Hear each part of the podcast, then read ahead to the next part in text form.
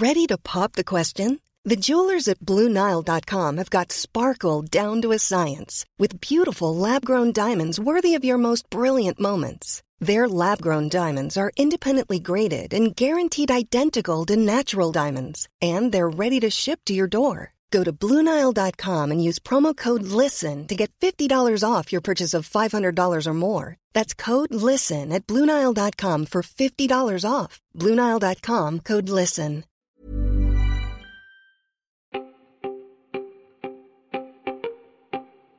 Welcome to the Help Desk for Friday, the 29th of January. We've made it through another week, Tess. Yeah, that's right. It was a short week, though. It was. Yeah, thank God for that. Let's move on to the very first story, though, and it is once again Google in trouble. Yeah, so the Australian reports that the Australian Competition and Consumer Commission has raised concern over Google's dominance in online advertising. Again, the interim report for the ACCC's Digital Advertising Services Inquiry has warned of a lack of competition and transparency across the $3.4 billion display advertising sector and Google's ability and incentive to favour its own related business interests. The Consumer Watchdog's investigation into display advertising found Google held up to 90% of the industry when measured by impressions and 70% of the revenue. And it also got into some of the details around how Google's technology powers real-time auctions in which ads are bought and sold, and that the company controls virtually the entire advertising supply chain. And that's, I guess, part of the antitrust debate that doesn't get as much attention as other things because the inner workings of how ads are bought and sold online can be quite murky and complex. Yeah, it's a really hard one to put your finger on because, you are bidding on certain ads. You don't exactly know what websites they're going to show up in. And I think it's one of the things that Scott Galloway, I'm a big fan of, has mentioned is that, once you hit 90% of the market in anything, then you almost become a tax. Like you have to be on Google. So there is no longer any competition. There's just you need to be on Google. So whatever Google charges, that's what you have to pay. I've heard it put that it's not so much, you shouldn't really think about your Google ads as part of your marketing budget. It's more like rent. You're paying rent to a landlord to exist online. Yeah, absolutely. Anyway, moving on, and this has been a story you've probably been reading about all week, and if you're like me, you had no idea what the hell was going on. So I'm going to try to explain what happened, and I should first explain what I'm talking about, which is the online trading platforms that have suddenly surged to make GameSpot one of the hottest stocks trading. So retail traders on the subreddit Wall Street Bets have been coordinating to buy shorted stocks. The motivation here seems not to invest in companies that have been wrongly devalued, but purely to troll hedge funds that have shorted the stock. So when you short a stock, you're making a bet that the value of the stock will go down. If the value of the stock goes down, you make money. GameStop was shorted by many firms to hit around $4 a share. It was trading at about $16 a couple of months ago. It is currently trading at $300 a share, which means anyone who shorted that stock is going to lose a hell of a lot of money. And the estimates short sellers have lost around $5 billion so far. If you look at some of the other shorted companies that Wall Street Bets are betting on, you're in for a nostalgia trip with BlackBerry, Nokia, Blockbuster Video, and AMC Movie Theatres all having their stock price skyrocket over the last week. If you want a really good explainer, Daily Tech News Show did a really great one today with Molly Wood coming on, and she said so concisely when talking about the stock exchange, they built the world's largest casino and now their sorry gamblers have shown up.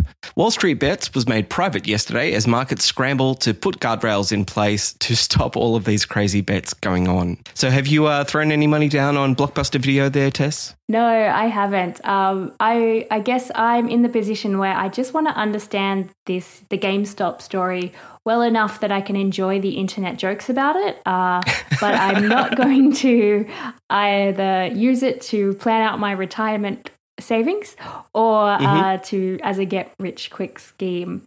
But the thing that did stand out among those excellent internet jokes that we're getting around this story as well is just how little sympathy there is out there for the Wall Street short sellers. I think a lot of that was summed up by this tweet, which is, If I was a hedge fund losing billions of dollars to Reddit shitposters, I would get a second job driving Uber, cut back the Starbucks and skip the avocado toast. Yeah, I really like that one too. I mean, the end of the day, these shorters are probably going to end up making more money as Reddit gets bored from this trolling. But who knows? Who knows? Either way, I'd avoid some of the crazier stocks out there at the moment. And moving on from crazy Wall Street bets, the tech giants have all reported their earnings for the quarter and they're all getting richer. Starting with Apple, they reported a 21% increase in revenue year over year. All the major product lines reported over expectations with iPhones, Macs, iPads and wearables, including Apple Watch and AirPods, all seeing growth. Even services were up. iPads did the best though, with a massive 40% increase in sales year over year. I reckon that was Christmas presents. Yeah, Christmas presents.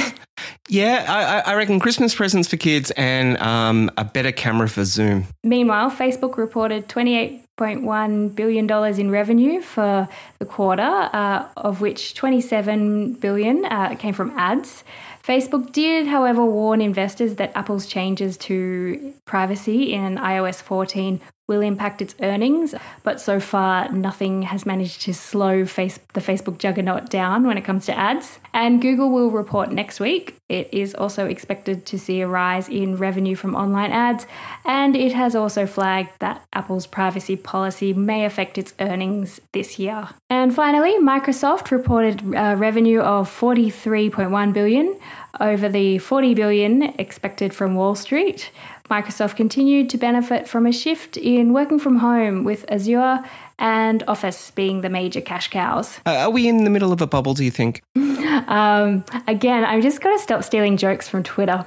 But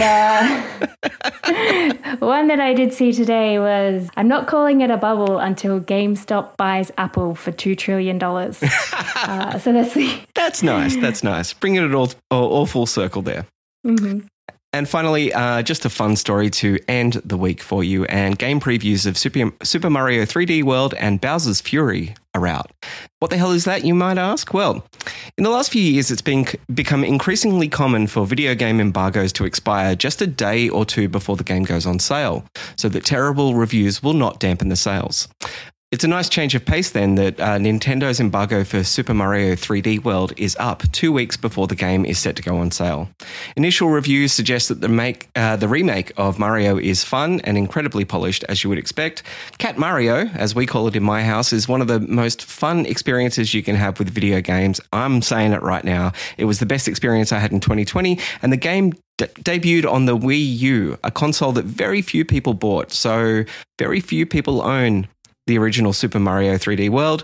So I reckon it's going to go gangbusters on Switch. But the bigger news for me is that Bowser's Fury, which is kind of an add-on open world game they're throwing in if you buy a Cat Mario, sounds like an awesome standalone game as well. So that means I'm going to have to go out and buy a Cat Mario yet again. If you own a Switch, I've got to tell you, and especially if you have kids and you own a Switch, you have to buy Super Mario 3D World. That is, if you only take one piece of advice from me this year, make it that. I don't know the GameStop advice. I think our financial advice is pretty sound, but this is probably, safer. You can take it to the bank. Indeed you can. Yeah. Look, Cat Mario is the cutest, most adorable thing I've ever played. Get on it. Anyway, that's all we have time for this week of The Help Desk. Thank you, Tess Bennett. Thanks, Peter. I'll catch you next week. Absolutely. Speak to you then. Bye. Bye.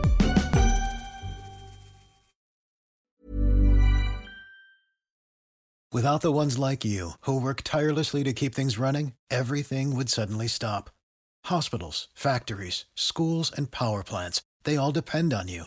No matter the weather, emergency, or time of day, you're the ones who get it done. At Grainger, we're here for you, with professional-grade industrial supplies.